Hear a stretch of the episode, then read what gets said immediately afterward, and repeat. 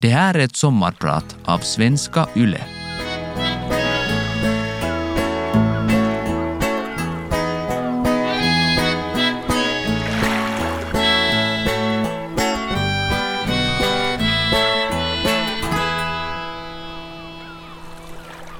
Jag tror att många av oss i hemlighet är rädda för att bli avslöjade. Vi är rädda för att alla en dag ska förstå att vi är en bluff. Att vi inte alls klarar av det jobb som vi har.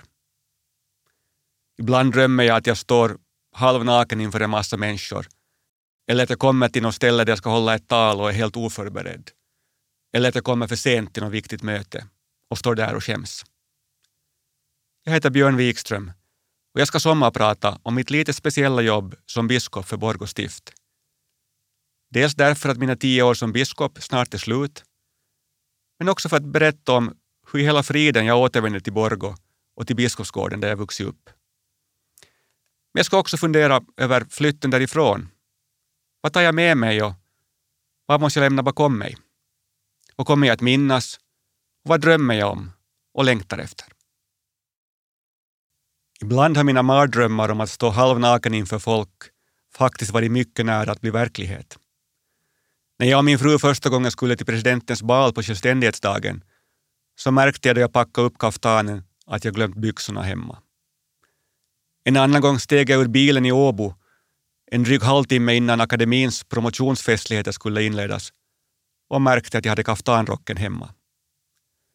En tredje gång vaknade jag upp hemma i sängen i Borgo vid det klockslag då jag redan borde ha passerat säkerhetskontrollen på flygfältet i Vanda på väg till en rad viktiga möten på Åland. Alla de här fröna till katastrofer ordnade upp sig med hjälp av goda vänner, bondtur och den gamla visdomen om att Gud är alla dårars beskyddare. Men varje gång tänkte jag, aldrig mer ska jag sätta mig i den här situationen. Men att vara biskop är att vara i just den där situationen ganska ofta. För ju tajtare tidtabell du har, desto större blir risken för misstag. Det är säkert många som tror att det här med att bli biskop var någonting av det mest naturliga för mig. Min pappa hade varit både biskop och ärkebiskop och min farbror biskop, så det stod så att säga redan färdigt stora stövlar i hallen, bara att kliva i. Men just därför var det långt ifrån självklart. Biskop är ju inte heller ett jobb som man söker, utan man blir tillfrågad om man vill ställa sig till förfogande. Den frågan fick jag 2009 av några vänner och kollegor. Tre år tidigare, 2006, då Gustav Björkstrand blev vald till biskop, fanns det inte på kartan att jag skulle ställa upp. Nåja, dessutom blev jag inte ens tillfrågad. Men efter sammanlagt 36 år med en biskop vid namn Wikström i Biskopsgården i Borgå så kändes det nog då att det behövdes någonting annat. Under mina 20 år som präst hade jag medvetet hållit en låg profil i kyrkliga sammanhang, åtminstone utanför församlingens gränser. Dels därför att jag hade fullt upp med jobb och familj, inte minst barnens alla idrottsintressen, men dels just därför att min pappa var ärkebiskop och min farbror biskop. Vi pratade faktiskt inte ens om det som ett alternativ, så när jag vid våra kaffebordsdiskussioner hemma i prästgården i Kimito försiktigt började pröva tanken på allvar så blev min fru Mia uppriktigt förvånad. Men jag var då ungefär 45 år gammal. Jag hade länge jobbat som församlingspräst, hade också fått doktorera och jobbat som forskare och lärare på akademin. Och jag var helt enkelt mogen för nya utmaningar. Att det skulle gälla just biskopsvalet hade nog inte funnits på kartan. Men eh, för var dag så blev jag allt mer övertygad om att nu var tiden mogen för att ställa mig till förfogande. Jag var redo för förändring men skulle Mia vilja detsamma? Hon ville. Beslutet var gemensamt eftersom också hon upplevde ett brytningsskede. De två äldre av våra tre barn var på väg ut i studievärlden. Vi hade bott i Kimito 18 år och redan under flera år funderat på vad som skulle kunna vara följande steg. Våra syskon hade börjat reta mig och Mia för att vi varje år ältade frågan om vart vi skulle flytta, men aldrig kom till skott. Vi var ivriga och färdiga för någonting nytt, men visste inte riktigt vad. Och då kom biskopsvalet som ett otippat alternativ. Att flytten skulle gå just till Borgo var ju inte heller oviktigt, i synnerhet för mig. Där hade jag bott i Biskopsgården under hela min skoltid. Borgo var och är min bakgrund och förstås fyllt av minnen. Mina fötter kände gatan så väl att när jag gav mig ut på mina joggingturer så sökte jag mig till de platser som jag, där jag hade lekt som barn. Och när jag körde med bil längs landsvägarna i bygden runt omkring så kom jag ihåg hur det kändes att som 16-17-åring köra just där med motorcykel. Den här känslan av att allt var bekant kunde nog också lura mig. Jag minns att en av de första veckorna i Borgo så svängde jag in på en enkelriktad gata från fel håll i tron på att allt skulle vara som det var i början av 1980-talet. Att vara son till en som har varit både biskop och ärkebiskop har fört både plus och minus med sig. Jag inser förstås att jag, att jag genom mitt yrkesval inte kan undvika att bli jämförd med min pappa. Och det får jag leva med. Jag är stolt över honom, men förstås kunde jag ha gjort det lättare för mig. Jag kunde ha blivit busschaufför, pilot eller läkare som jag drömde om som barn. Nu blev jag både präst och småningom biskop, som min pappa. Men eh, det innebär ju inte att man kan jobbet när man börjar. För många sa åt mig just så här, Björn, det där kan du. Du har ju följt med din pappa sedan du var liten. Nå jo, jag visste vad det kunde föra med sig av bekymmer och exponering i offentligheten.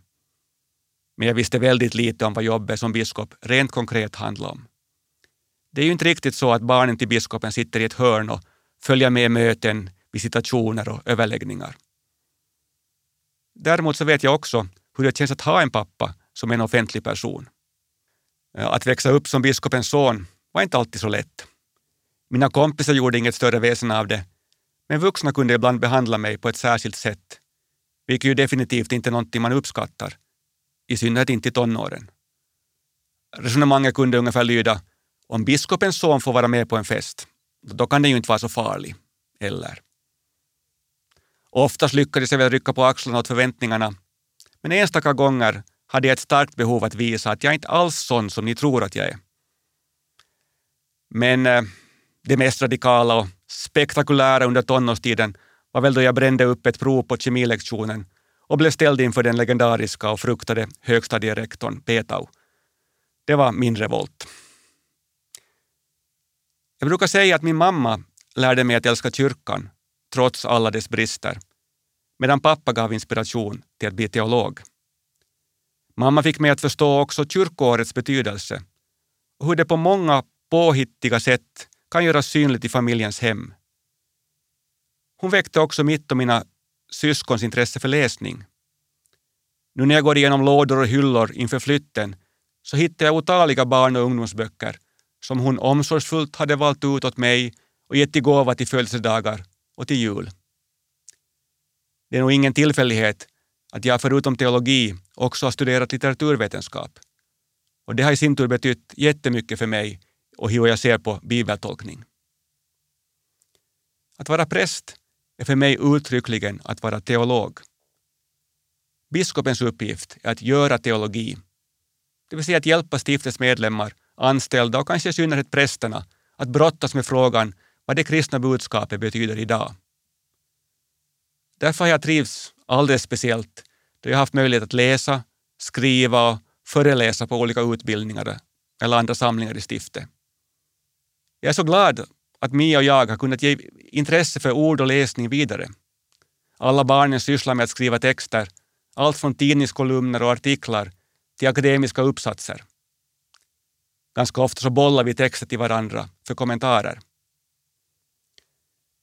Det händer någonting med mig när jag börjar prata text. Min iver att diskutera, ifrågasätta och utveckla texter tar helt enkelt fram andra sidor hos mig. Enligt min fru så blir jag inte bara ivrig utan kanske också lite jobbig och envis när jag får chans att kommentera andras texter och böcker. Och tydligen är det inte bara hon som reagerar för det. En svensk författare som via omvägar hade hört att jag uttalat mig kritiskt om hans roman, vägrade blankt att samtala med mig vid Bokmässan i Göteborg. Förlaget blev i sista stund tvunget att använda en av sina egna redaktörer istället för mig. Jag måste säga att jag blev överraskad och lite till mig. Men å andra sidan måste också jag få säga vad jag tycker. När jag hade blivit vald till biskop i Borgo så hoppade jag in i någonting okänt. Så här i efterskott kan jag ärligt säga att steget från församlingspräst och forskare till biskop och var i längsta laget. Samtidigt gick jag in i det nya med en inställning av att det får bära eller brista. Jag kände att nu började ett livsskede som jag inte har kontroll över och då kunde jag lika gärna ta ut svängarna. Under mina drygt 20 år som präst hade jag inte en enda gång sjungit växelhälsningarna i liturgin eftersom jag tyckte att min sångröst var för osäker. Jag var omgiven av musikaliska människor och självkänslan hade fått sig en smäll när det gällde sången, så jag läste liturgin i gudstjänsten. Men när det var dags för biskopsvigning hade jag inte längre något behov av att ta den enkla vägen. Det var så mycket nytt som jag inte kunde från förr, så rädslan för att sjunga falskt kändes mitt i allt som en löjlig petitess. Så jag övade i smyg. Öva och öva och sjöng sen i direktsändning, men jag vågade inte ens titta åt Mias håll. Det här steget ut i det okända påverkar också min gudsrelation. Tro har för mig alltid i första hand handlat om förtröstan, inte om kunskap. Som ny och oerfaren biskop tänkte jag, om Gud nu en gång har satt mig i den här situationen, så får väl Gud se till att jag klarar det. Nå, riktigt så där trosvis så lyckas jag förstås inte vara alla dagar. Men helt klart är att tron på Gud både prövas och kan växa då vi går utanför våra bekvämlighetszoner. Men det menar jag inte att idealet skulle vara att ständigt ta risker och utsätta sig själv och andra för fara, bara för att sätta Gud på prov och kolla hur Gud ska ordna upp allting. Eftersom jag är av en annan generation än de två föregående biskoparna så blev det både naturligt och nödvändigt att utveckla en ny ledarstil. Eftersom mina främsta ledarskapserfarenheter från tidigare kom från skridskoläger och fotbollsträningar så blev coachens, tränarens roll, min modell. Min uppgift är att locka fram det bästa ur mina medarbetare och hjälpa dem att lita på sig själva och våga pröva nya saker. Det är också ledarens ansvar att problem och samarbetssvårigheter inte får knuffas under mattan. Och här har jag fått jobba med mig själv, för jag vill gärna vara kompis med alla. Men som ledare går det inte. Man gör ofta någon besviken eftersom allas önskningar inte kan uppfyllas. Och i sådana situationer är det ledarens uppgift att ta emot den kritiken. För mig har det till exempel betytt att jag i mån av möjlighet själv har åkt ut till församlingen i fråga och ansikte mot ansikte försökt förklara hur vi har resonerat i domkapitlet. En av mina viktigaste och också svåraste uppgifter är att reagera då det uppkommer konflikter av olika slag i församlingarna. Jag tror inte att det här är mer vanligt i församlingar än på andra arbetsplatser, men eftersom många anställda i kyrkan investerar både sin tro, sina värderingar och sin egen person i sitt arbete, så kan det vara svårt att kompromissa. Vi talar mycket om gemenskap och ödmjukhet i kyrkan, men trots det är nog många av oss kyrkligt anställda envisa individualister. Och min erfarenhet är att bland de drygt 50 församlingarna i stiftet att det i medeltal är ungefär 3 till 5 församlingar där våra insatser behövs. Och när det lugnar ner sig på ett håll så uppstår det problem någon annanstans. Jag har också några gånger varit med om att mina och mina arbetskamraters hjälpinsatser bara har förvärrat situationen i ett arbetslag trots våra goda avsikter. Det kan handla om att frustrationen och besvikelsen hos vissa anställda har vuxit under en lång tid och när biskopen kommer på besök så finns det en orealistisk förväntan om att allt skulle ordna upp sig på en gång, som om biskopsstaven skulle vara en trollstav. Och när resultaten låter vänta på sig så då väller den uppdämda irritationen fram och konflikterna eskalerar. Ett par gånger har jag varit tvungen att inse att nu måste vi ta in utomstående expertis för att få alla parter med i processen. Det tar lite på min stolthet som ledare, men det viktiga sådana gånger är att arbetet med att åtgärda problemen kommer igång.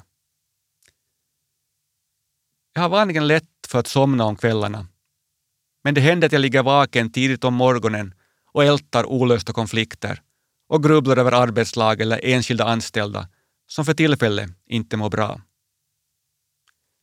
När jag sen på egen hand eller tillsammans med mina arbetskamrater kommer fram till en plan för hur vi ska gå vidare, så då är det redan en stor lättnad för mig. Jag är pragmatiker. Finns det en handlingsplan finns det också en chans att utvecklingen ska börja vända i rätt riktning, även om det antagligen kommer att kräva både tid och ansträngningar. I sådana här svåra situationer så kunde jag lätt känna mig både misslyckad och otillräcklig i det här jobbet. Men just då så blir det nog en fördel att ha vuxit upp i en biskopsfamilj. Jag har nämligen lärt mig att förhålla mig till biskopsämbetet med glimten i ögat. Jag värdesätter biskopsämbetet, men tar nog inte mig själv allt för allvarligt. Det här kanske också är orsaken till att jag kan lämna uppdraget och gå vidare till andra uppgifter. Biskopen är en präst bland andra som väljs att leda stiftet för en tid. Under de här tio åren har jag försökt göra mitt bästa för, för att stiftets församlingar ska kunna förverkliga sin grunduppgift, som enligt min mening är att helt enkelt hjälpa människor att hitta en, en förtröstan på Gud och till varandra. Att våga älska och ha omsorg. Efter tio år så tror jag att det är bra både för mig och för stiftet att det kommer in en ny kraft med andra gåvor och styrkor än vad jag har och för jobbet vidare. I synen på biskopens ställning så har jag nog en annan uppfattning än vissa av mina ämbetsbröder i vår kyrka, som starkt betonar biskopsämbetets historiska betydelse och dess koppling tillbaka till den tidiga kyrkan. Som en, ja, ett slags symbolisk gest för min syn på biskopsämbetet så har jag valt att inte använda mitran, biskopens huvudbonad. Det här kan låta som en liten bagatell, men jag ser det som ett slags symbolhandling. I mina ögon signalerar män i skrudar och konstiga höga huvudbonader en kyrka som utgör en relik från en gången tid. Och den stämpeln får vi kämpa med i kyrkan alldeles tillräckligt mycket ändå. Så vi behöver inte förstärka intrycket med vår klädsel. De tidvis långa arbetsdagarna med många möten och ibland svåra frågor att lösa behöver som sin motpol någonting helt annat.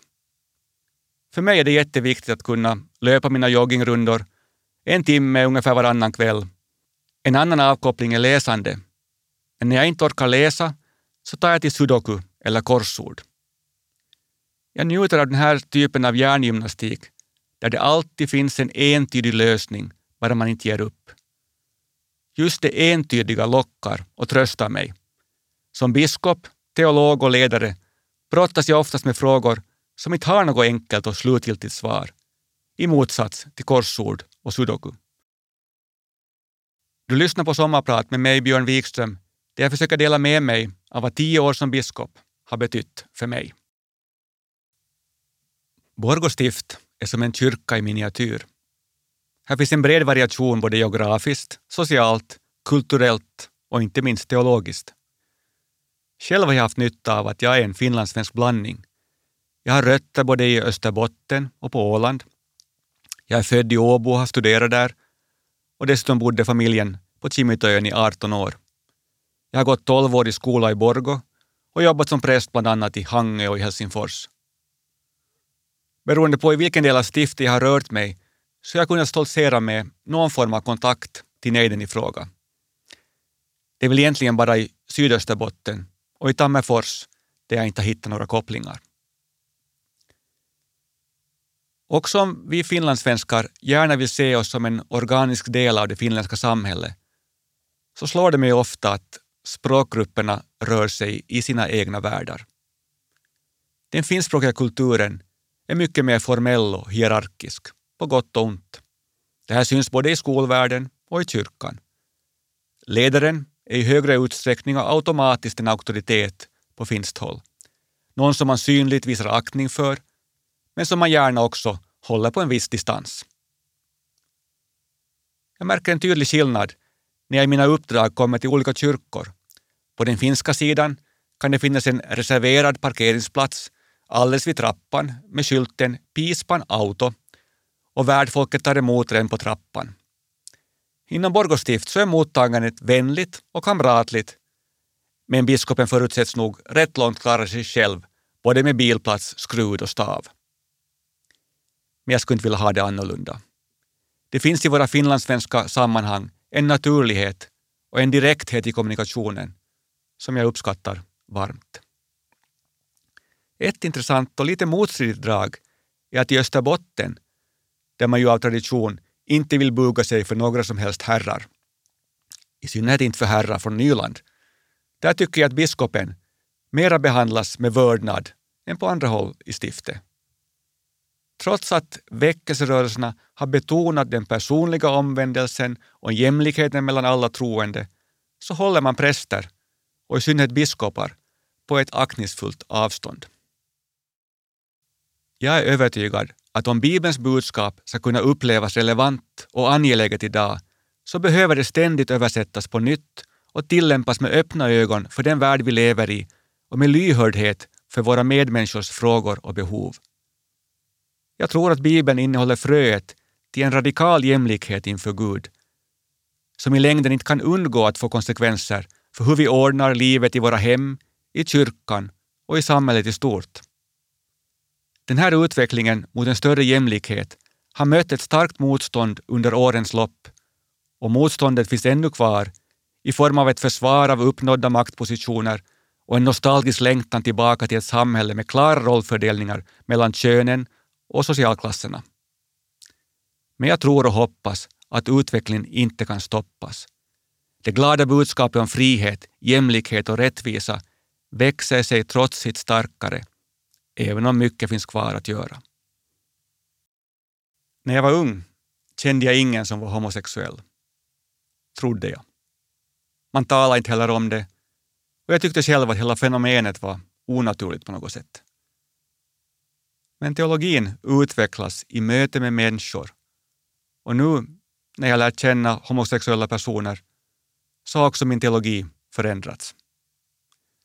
En av de mest uppslitande debatterna i kyrkan idag är just frågan om hur vi som kristna förhåller oss till könsminoriteter och sexuella minoriteter.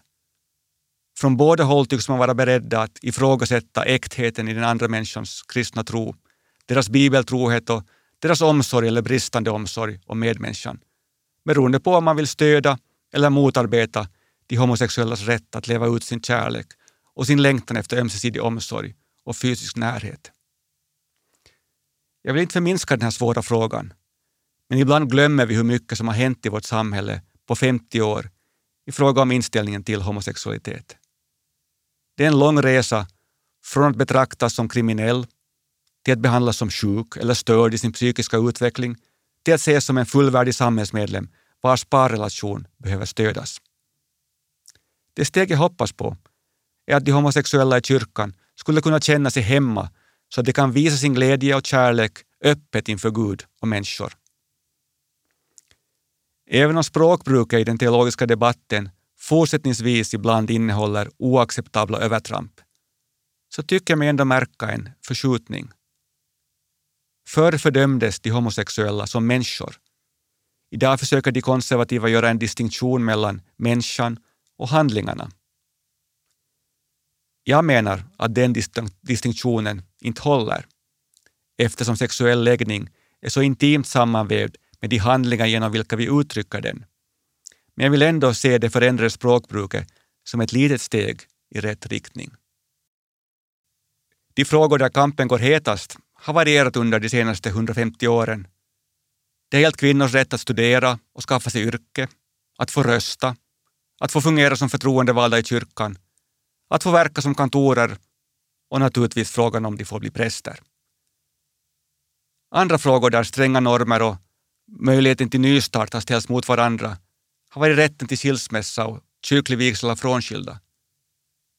Varje förändring har förklarats vara en revolt mot Bibeln, mot familjen och mot trygga samhällsförhållanden. Men efter en tid har allt fler insett att förändringen i en mer rättvis och jämlik riktning i själva verket har sin grund i Bibeln.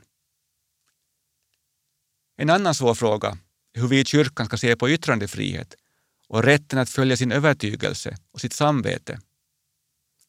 Män som inte vill samarbeta med de kollegor som är kvinnor hänvisar ofta till att de måste ha rätt att följa sin övertygelse.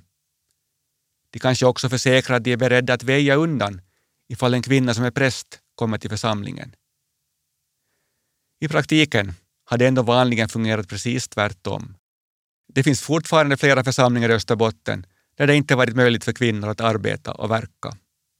Det är inte bara manliga kollegor som har varit problemet, utan det kan också vara fråga om församlingsråd, som ofta är konservativare än församlingsborna i medeltal. Det här riskerar att leda till att den stora men ofta ganska tysta majoriteten av församlingsbor inte känner att de har en präst i församlingen som de helhjärtat vill anlita för till exempel dop och vigslar. Men också på den här punkten håller förändringar långsamt på att ske, även om många kan tycka att det går outhärdligt långsamt. Men det råder fortfarande en brist på kvinnor i ledande positioner i kyrkan. Och här har jag orsak att se mig själv i spegeln. Jag ser mig själv som en konsekvent förespråkare för jämlikhet. Men har jag gjort tillräckligt? Antagligen inte. Men ändå vill jag säga att positiva tecken kan skönjas.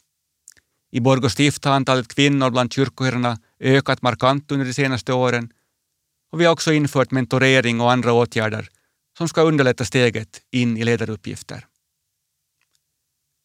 Om vi jämför med våra nordiska grannländer tycker jag mig märka tydliga skillnader. Och det gäller inte bara inom kyrkan. Hos oss här i Finland är det svårare för kvinnor att bli partiledare, statsministrar, fackföreningsledare och ledare inom affärslivet. Den stereotypa tudelningen mellan hårda fakta, som män anses stå för, och sociala och relationella färdigheter, som kvinnor anses vara mer skickliga på, sitter väldigt djupt i vår kultur. Det faktum att strävan efter jämlikhet idag också involverar inställningen till sexuella minoriteter, könsminoriteter, rasifierade med mera, med mera, har också skapat en viss förvirring, osäkerhet och en nostalgisk längtan tillbaka till en tid då män var män och kvinnor var kvinnor. En irriterande, utmanande och fantastisk tillgång när det gäller jämställdhet och feminism är min dotter som ständigt ifrågasätter och initierar samtal om just detta. Jag har verkligen tvingats tänka till på alla plan tack vare henne och alla hennes fina vänner. En av de första gångerna jag besökte mina blivande svärföräldrar i Karleby blev jag hämtad av polisen. Efter mig svängde nämligen en polisbil in på deras gårdsplan. Jag hade låtit bli att stanna vid ett stoppmärke en knapp kilometer därifrån. Om det sen berodde på en stark längtan efter att få träffa Mia eller på rent slarv som må vara osagt. Men det var nog både genant och snopet att sitta i polisbilen på deras gårdsplan och vänta på att få en böteslapp utskriven medan hennes föräldrar spanade ut genom fönstren. Jag och Mia stötte på varandra på ungdomssamlingar i stiftet, som höstdagarna och ungdomens kyrkodagar, men blev bekanta först under studietiden på teologiska fakulteten i Åbo. Jag minns att hon spelade saxofon på Gullnäbbsintagningen för min årskurs och snart spelade vi volleyboll tillsammans i studentkårens serie. I styrelsen för Teologiska studentföreningen inledde vi ett samarbete som via förälskelse, fördjupad kärlek, äktenskap och barn har fortsatt genom livet. Vi är bästa vänner och ett arbetspar som sporrar, kompletterar, utmanar och inspirerar varandra. Det betyder inte att allting går friktionsfritt. Ibland hör jag äldre par säga att de aldrig har grälat. Det kan jag inte säga om oss. Vi grälar inte ofta, men när vi gör det kan vi, åtminstone enligt våra barn, bli både fåniga, pinsamma, förutsägbara och otroligt stötta på varandra. Under småbarnstiden var det ofta helt onödiga småsaker som fick bägaren att rinna över. När krafterna och tiden är en bristvara så leder jämförelser oundvikligen till irritation och till starka känslor av orättvisa. Och jag är tyvärr en mästare på att spela rollen av stött martyr. Under åren då jag var församlingspräst och Mia var lärare så blev det så att jag tidvis fick sköta barnen något mera på kvällarna då hon hade provat rätta och lektioner att förbereda. Under biskopsåren har vårt liv tyvärr desto tydligare präglats av mitt arbete. Säger man det vackert kunde man väl säga att vi har växeldragit genom livet. När det gäller ordning och reda i tillvaron så har vi faktiskt totalt olika prioritetsordningar och arbetssätt. Jag plockar och städar här och där efterhand medan Mia kan låta det gro igen innan hon tar sig i kragen, men då blir det en desto ordentligare städning. Samma karaktärsdrag går igenom också i hur vi föder fram texter och tal. Ett mejl som jag kastar ihop på en halv minut kan för henne kräva noggranna övervägningar i en halvtimme. Jag kan sätta mig ner framför datorn och skriva ett tal tämligen snabbt, medan hon vill känna efter att hon verkligen kan stå för det hon säger. Och jag måste nog erkänna att den senare metoden nog i allmänhet ger ett bättre resultat. Min egen mamma hörde till de första biskopsfruarna som hade ett jobb vid sidan om. Det betydde för henne ett ständigt balanserande mellan yrkesroll och representation, vilket krävde en noggrant genomtänkt användning av dygnets timmar. Många uppskattade att hon och hennes medsystrar förde in en ny tid i biskopsgårdarna. Men det fanns också de som inte förstod hennes behov av en egen identitet vid sidan av rollen som biskopens fru. Mycket har förändrats sedan dess. I dagens samhälle finns det få yrken där makan eller maken förväntas ställa upp. Den klassiska prästfrurollen har omformats, i många fall nästan helt försvunnit. Men den representation som hör till biskopsämbetet, i synnerhet i Borgo med en pampig biskopsgård, skulle jag aldrig ha klarat av på egen hand. De tio åren i Biskopsgården i Borgo har mycket långt varit mitt och Mias gemensamma projekt. Mia har planerat serveringen tillsammans med den som skötte om cateringen och sen har vi tillsammans hjälpts åt med att bära bord, duka och sen efteråt plocka undan. Mia har också generöst bjudit på sig själv genom att liva upp otaliga bjudningar med jazz och annan musik på saxofon. I mån av möjlighet har hon också deltagit då jag har besökt församlingar på veckosluten. Det har varit uppskattat. Och dessutom är det ju ofta våra gemensamma studiekamrater som vi träffar där. I motsats till många av mina biskopskollegor har jag ingen teologisk sekreterare vid domkapitlet. Mia har alltid varit min första läsare. Det må sedan gälla predikningar, artiklar eller böcker. Den här möjligheten för mig att få feedback, kritik och uppmuntran har varit guld värd.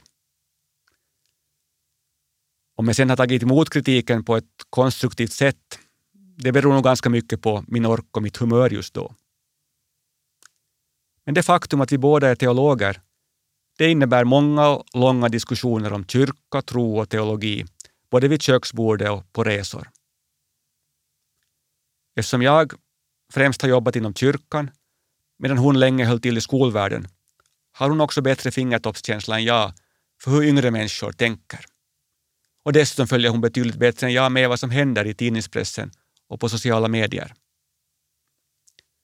När vi nu flyttar till Åbo så inleds ett nytt skede i våra liv. Mia kommer att jobba flera dagar i veckan i Helsingfors vid kyrkostyrelsen medan jag ska lära mig hur universitetsvärlden fungerar. Vår vardag kommer säkert att se mycket annorlunda ut. För att inte tala om helgerna. Närheten till stugan på Kumlinge och en almanacka som är betydligt tommare än förr känns spännande och roligt att se fram emot, men också totalt overkligt. Det är som att vända blad i Tove Janssons bilderbok och genom hålet i sidan försöka skapa sig en bild av det som väntar. Vad tror du att det hände sen? Har de här tio åren som biskop förändrat mig som människa? Säkert. Jag hoppas det åtminstone. För om vi inte förändras av det vi är med om, då är vi inte närvarande i det som sker och inte lyhörda för dem vi möter. En god vän till mig, Werner Chanrond, skriver i en av sina böcker Det är omöjligt att älska om du inte är beredd att förändras. Förmågan att förändras och förmågan att älska hoppas jag ska följa mig och oss alla så länge vi lever. Det är dags för mig att säga tack. Tack för min tid som biskop och tack för att du har lyssnat på Sommarprat med mig, Björn Wikström. Hoppas du får en fin fortsättning på dagen och på sommaren.